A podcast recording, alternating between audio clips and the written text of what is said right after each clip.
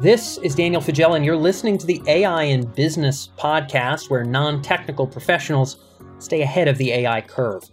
If you do not want to learn to write Python, but you do want to identify high ROI projects and help to steer an AI strategy, you found yourself in the right place. In this episode, we're going to be talking about computer vision. Often, when people think about computer vision, they imagine what a human being's eyeballs would look at. And they say, okay, what could we use for AI to look at the same things a human would look for? Maybe we're looking for someone moving in surveillance footage. In today's case, we're looking at manufacturing. So maybe we want to examine possible defects in some manufactured product the same way a human being would. Well, as it turns out, machines can look at things in ways that human beings can't. I'm talking about infrared and other kinds of cameras that do not model the human eye, but might be able to pick up on things the human eye cannot.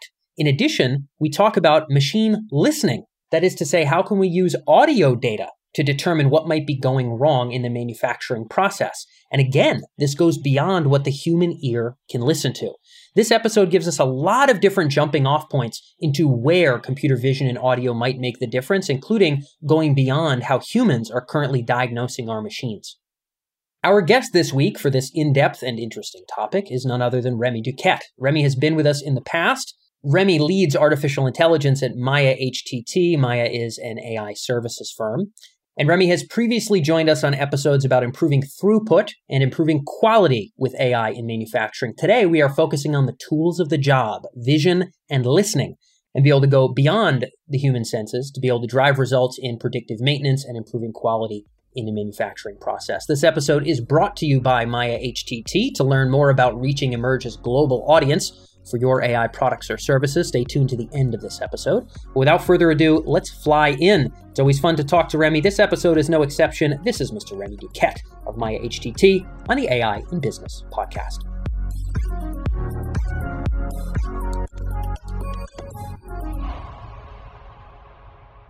So, Remy, welcome back to the program. Thank you, Dan. Always great to have a good chat with you. You bet, brother. From across the border down here, one of, one of my favorite Canadian AI folks to be able to riff with. And today we're talking about a fun topic. We're going to make our way all the way to sensor fusion. But the ideas on the table are computer vision and machine listening. I wonder if we could define those first for the folks at home before we get started with the rest of our questions.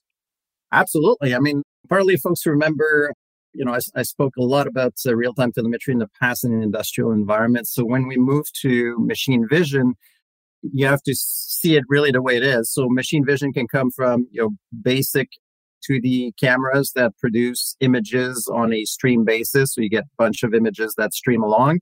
Or you can go to a little bit more fancy machine vision, which would incorporate the depths in the camera. So that's called a stereographic camera, a 3D type of, of camera where you add the depth to the pixel. And then separately, you have thermal imaging camera, right? So if you put a thermal filter in there with a nice uh, little sensor, you can get the temperature distribution of what you're looking at.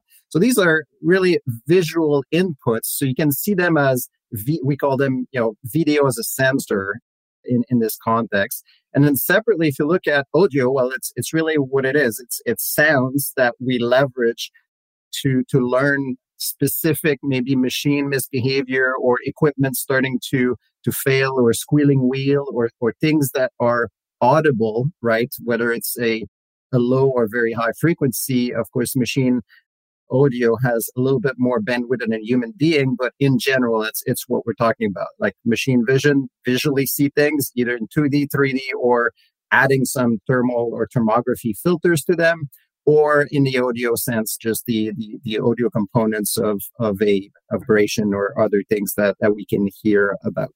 Got it. And we're going to talk about these in the real world, but this is useful to clarify. You know, you mentioned on the vision side, there's a number of different aspects here. I think sometimes people think computer vision and they think, oh, so sort of like a camera and the machine can look at what's in the camera, but it, it's not necessarily just a camera as humans would like to see it. Like you said, thermal can be part of the mix, 3D can be part of the mix, and, and there's a lot more breadth there. When it comes to audio, is there anything like that kind of variety in audio? In other words, are there are there different types of vibrations we're tuning into, or is audio kind of the same, or, or is there also variety there?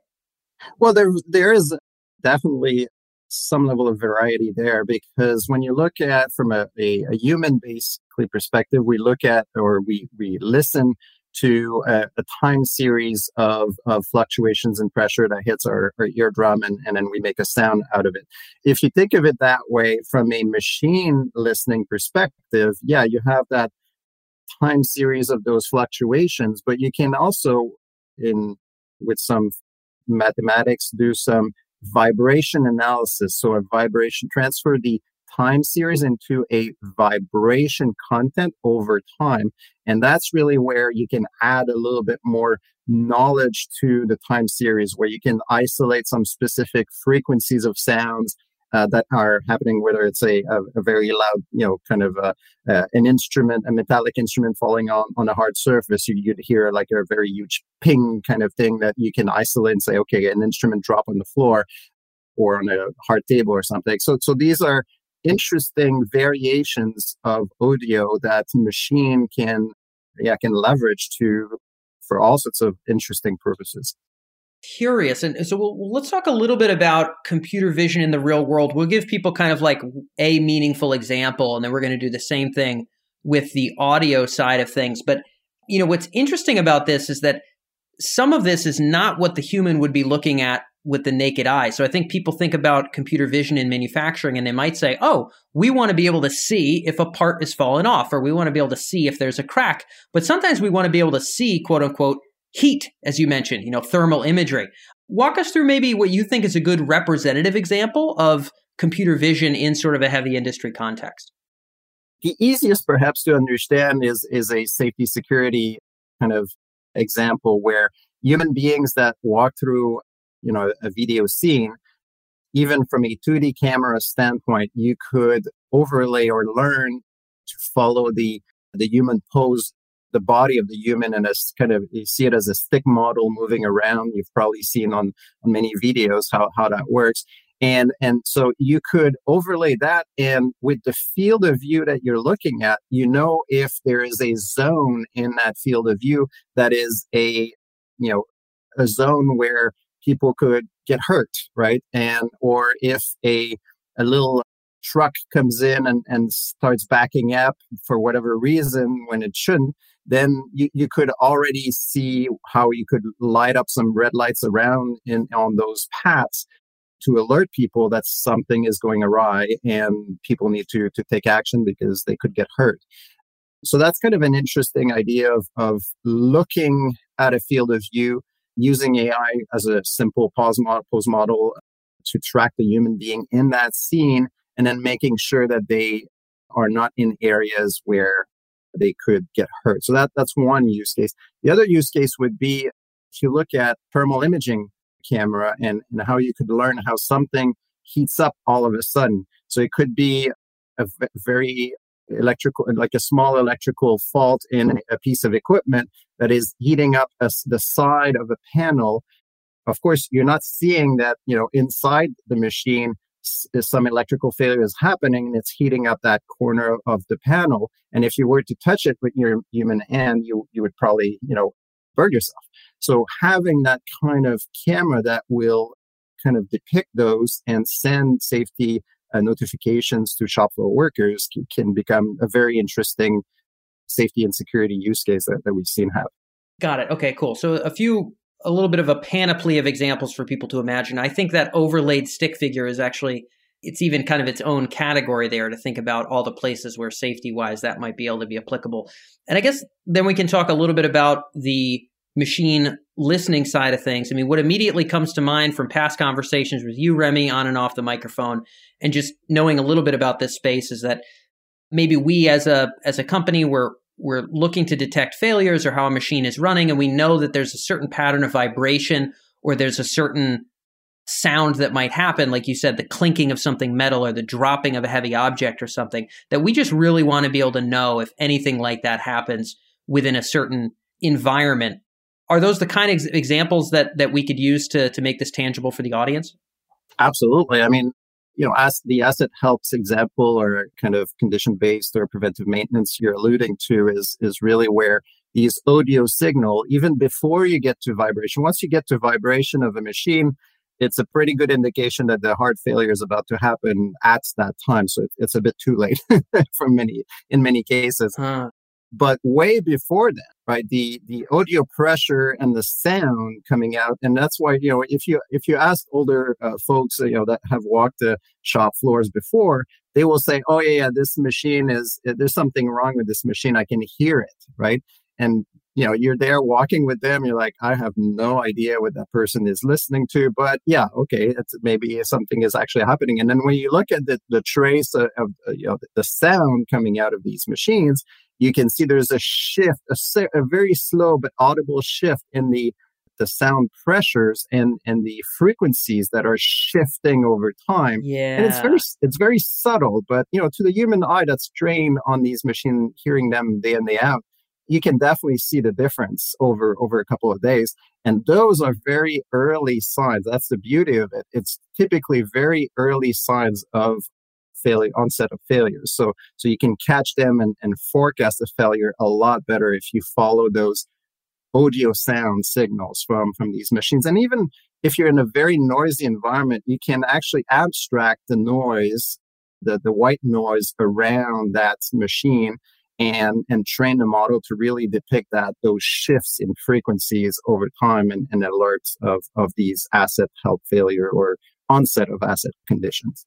And the audio is sort of interesting you know in in the computer vision side of things there's a number of things that you can do with cameras that you on some level couldn't really do just with your eyes as a human being you know the the thermal imaging for example.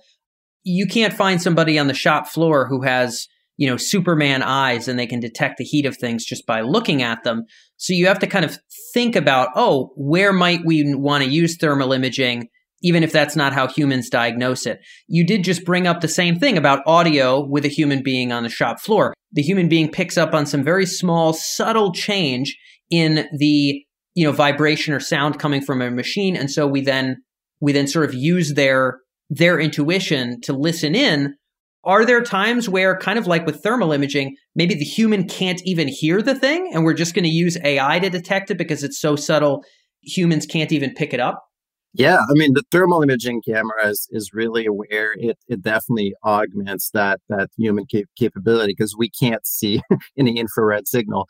But it, it definitely is an example of where we would, in those cases, put thermal imaging camera in locations where we know there's potential for something to heat up when it's not necessarily supposed to and where those areas could become a safety security issue or even just change the productivity or efficiency of the line. If you're going too fast for instance and the motor are heating up a bit too much right you may want to dial down a tiny bit to safeguard the longevity of, of your motors in, in some cases. So you know there's some adjustments there of, of process efficiency versus you know safety and security aspects that you can look at. But certainly yeah the thermal imaging camera and infrareds kind of a spectrum is something that that clearly a human being could not possibly learn from because you can't see it. You can't have that as an input. Another one is the, the, the 3d stereographic type of camera that, that we've used now extensively which is you add the depth value into the field and that allows you to then create safety zones in 3D, whereas a human eye, like, are you three meters away or are you two and a half meters away? I, I you know, it's going to be very difficult to the human eye. But because of the context of the pixels and the 3D nature of, of where you're looking at, you can get that extra dimension and then use that extra information to infer if a stick model of a human being walking around is actually in that 3D zone or not, because you can see it, it with these stereographic cameras. So another type of example where the machine vision or machine audio can have extra inputs that benefit the learning that humans would not be able to achieve. Yeah, this is this is useful, I think, because we're gonna we're gonna start talking about the fusion between different data sources and what kind of new capabilities emerge there. But I think it's an important takeaway for the the listeners to understand that there are some times when a human knows how to diagnose something with their human senses, and we get the idea to replicate that with a machine and pick up on a subtle audio cue or on some kind of a, a clear visual cue that a human expert would also use to, to diagnose a problem. There's other times where we know that heat is happening. We know that vibration is happening, but it might not be something human senses can pick up on. And we still might want to use technology to solve the problem. So I think for me, Remy, that really opens the aperture of how many ways there are to attack the problem. It's, it's much more than it sounds like the naked eye can necessarily just conjure forth. Absolutely. No, the, the integration of, of the, all those sources of interesting data, once we've cleaned them up, of course, you know, in a reliable way can, can, yeah, definitely solve a lot of complex problems that humans may have been able to solve in some ways, but not completely. And, and the new ones clearly, yeah, are adding value here to, to the shop floor workers for sure. Got it. So now we can talk a little bit about the combination of the two. You know, a human being that's looking at a machine is often doing more than looking. They're looking, they're listening, they're paying attention to other sources of data. Multiple streams of information have to come in for us to make decisions about the operations of something on the shop floor, maybe a vehicle somewhere. Talk a little bit about what sensor fusion sort of means, and then maybe we can talk a little bit about the combination of audio and video. Mm-hmm.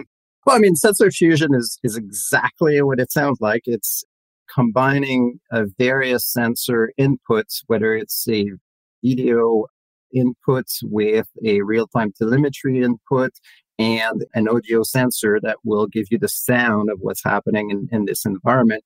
And you combine them in a logical fashion so that you know the, the sum of the three parts are, are are actually getting you to a decision that you would not have otherwise be able to take with you know the individual parts. So if you look at a, a specific concrete example of this if you look at, at a very any any machine really you know we started in in this world for you know more than a decade ago now in the telemetry and, and time series type of data that you acquire from from machines. And in those telemetry and real-time signals you can depict the onset of, of things that are are not right right? Sort of outlier kind of telemetry, the temperature goes a little bit high and the, the pressure goes a bit too low, but it's not obvious yet that it's it's actually leading to a problem.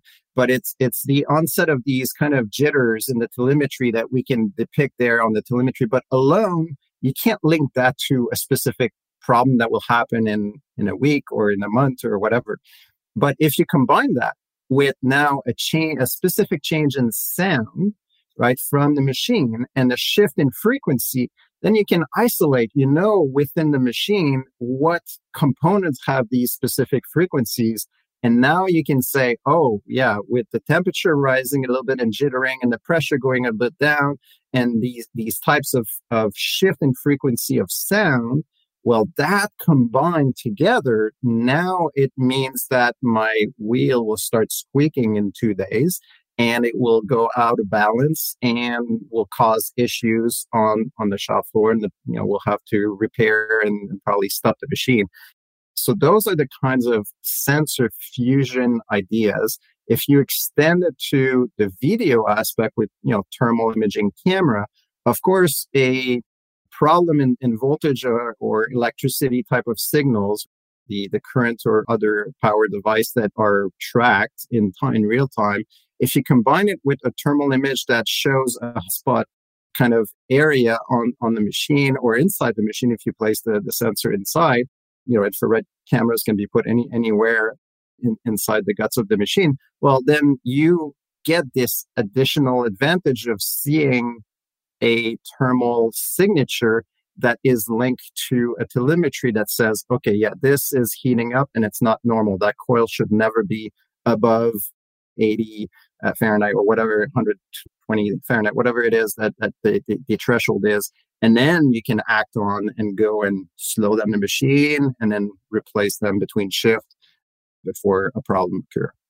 Got it. Okay. So some of this also seems like in order to know how to fuse different sensors, there's a lot of strategy. I wonder if you have advice for people that are tuned in, tuned in. They realize that diagnostics are about more than pictures, more than sounds. It's about a combination. So let's say that point has been made. When it yeah. comes to finding the kind of high ROI opportunities to combine sensor data, on the one hand, we have how available is the data. So maybe things that are really hard to get, it's very hard to get a camera there, very hard to get a microphone there. Maybe that makes it more challenging. We also have to think about the impact. You know, is this a problem that could cost us tens of millions or is this kind of a side thing? What are the factors to consider to think about, you know, among all of our operations, where could and should we be thinking about data fusion? Where where should we really be be considering that as a, a, a project starting point? Well, I mean, as usual in all AI and machine learning type of, of project, you want to start with that exactly that business use case and the business value. And we have a process whereby we will, you know, create a little roadmap with a, a client of look at all the use cases and the value and how much cost roughly it will take small medium large right? You can do some characterization to prioritize yeah, your, yeah, your, yeah, your ai effort as as everybody has talked about in your short thing many times. But it's still very true today people still need to go back to okay let's look at our use cases and which one do we apply ai to and on the sensor side what's really interesting though is the sensors have become v- uh, uh, very much a commodity right? So even the, the 3D stereographic camera, you have some that are very cheap these days. Like, you know, we're talking about less than a thousand dollars, sometimes less than five hundred dollars. And that kind of visual aspect that you're adding on an edge device is is now possible. Whereas like four years ago, that would not not even be an option.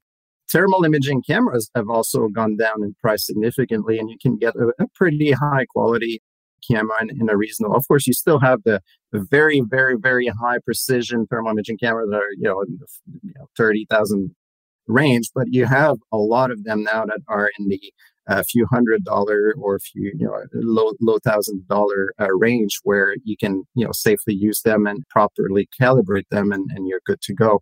So so i think that the sensor aspect of the cost has gone down.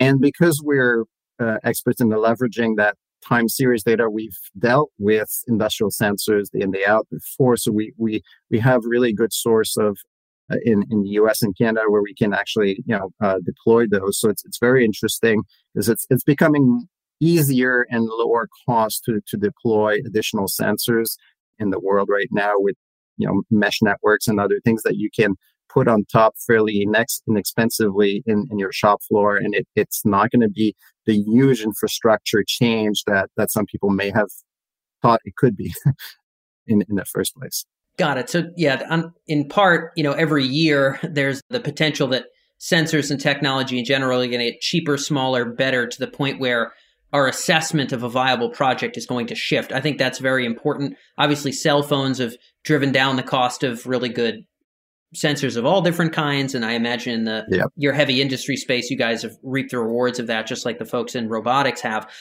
So it sounds like there there's on on the one hand, there's a rule of thumb, small, medium, large on the cost side. Maybe there's also a small, medium, large on the the ROI impact kind of bottom line side. Yep. Is there anything else people might want to think about when it comes to kind of ranking and, and finding the best opportunities for, for their business? Well, I mean, definitely those two axes are, are very critical. Now, of course, if you look at safety and security, you need to add a kind of a third axis because the yes. the, the, you know the, the cost benefit ratio are a little bit different in that case because you have a risk assessment of if i injure you know if someone gets injured on on my shop floor that is absolutely uh, terrible and you can never let that happen. So so there there is a little bit of additional focus on maybe on the safety security aspect where you need to pull in some intangibles of risk assessment yeah. along the, the, the cost and, and yeah revenue ratio and and for those that that's kind of very interesting because it opens up new opportunities for people to apply sensor fusion in in, in areas that they didn't really they couldn't make the, the business ROI, let's say, legitimate to go forward. But if you add and tack on safety and security on top, right? You put the infrastructure that's needed, but you tackle first the safety and security AI challenge. And then, you know, you reap the benefit of having now the infrastructure on the video side to do all sorts of new things that you couldn't do before, uh, including adding some thermal imaging points and feeds along the, you know, 2D or 3D cameras that, that you've deployed. And now you have, you know, amazing new capabilities based on saving you know people's lives or, or at least not not getting them injured And with the moving parts that are, you know, on the shop floors, you now have moving robots all around. You have moving equipment that's, you know, semi-automated or fully automated. So, so there, there are new hazards on the shop floors that were not there as much, certainly not as pervasive like 10 years ago. So those also need to be safeguarded against the moving things. And yeah, th- those are in- ah. interesting new use cases. Got it. Okay. Worthwhile to think about. So I guess for the listeners, some good ideas about vision and audio, sometimes in a non intuitive sense, kind of beyond human senses, and also the combination of those two. And I like the idea of can we have a, you know, small, medium, large, you know, green, yellow, red on cost, on potential bottom line impact, and on potential impact for safety, which might by itself be enough for a company want to implement AI because safety is obviously such a big deal in the heavy industry space with robotics. So hopefully those are good rules of thumb for the people that are tuned in. And Remy, I know that's all we have for time, but thank you so much as always for being able to join us on the show. Thank you, Dan. Always great to uh, spend some time with you.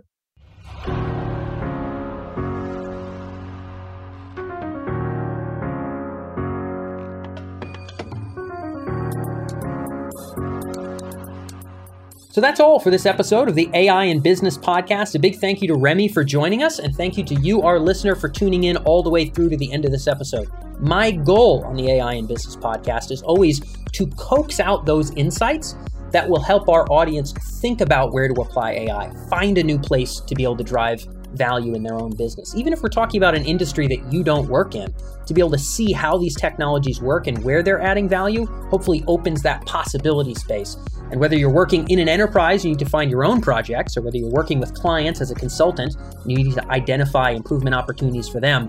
I hope today's episode was interesting. I really liked the idea of starting with human intuition, but then going beyond with other technologies. I appreciate Remy breaking into that. As I mentioned before, this episode was brought to you by Maya HTT. If you're interested in reaching Emerj's global executive audience, then you can learn more about our sponsored content and demand generation services at emerj.com slash AD1. That's emerj.com slash AD, like advertise, and then the number one, emerj.com slash AD one and learn more about our Emerj Media services and how we work with AI product and service providers.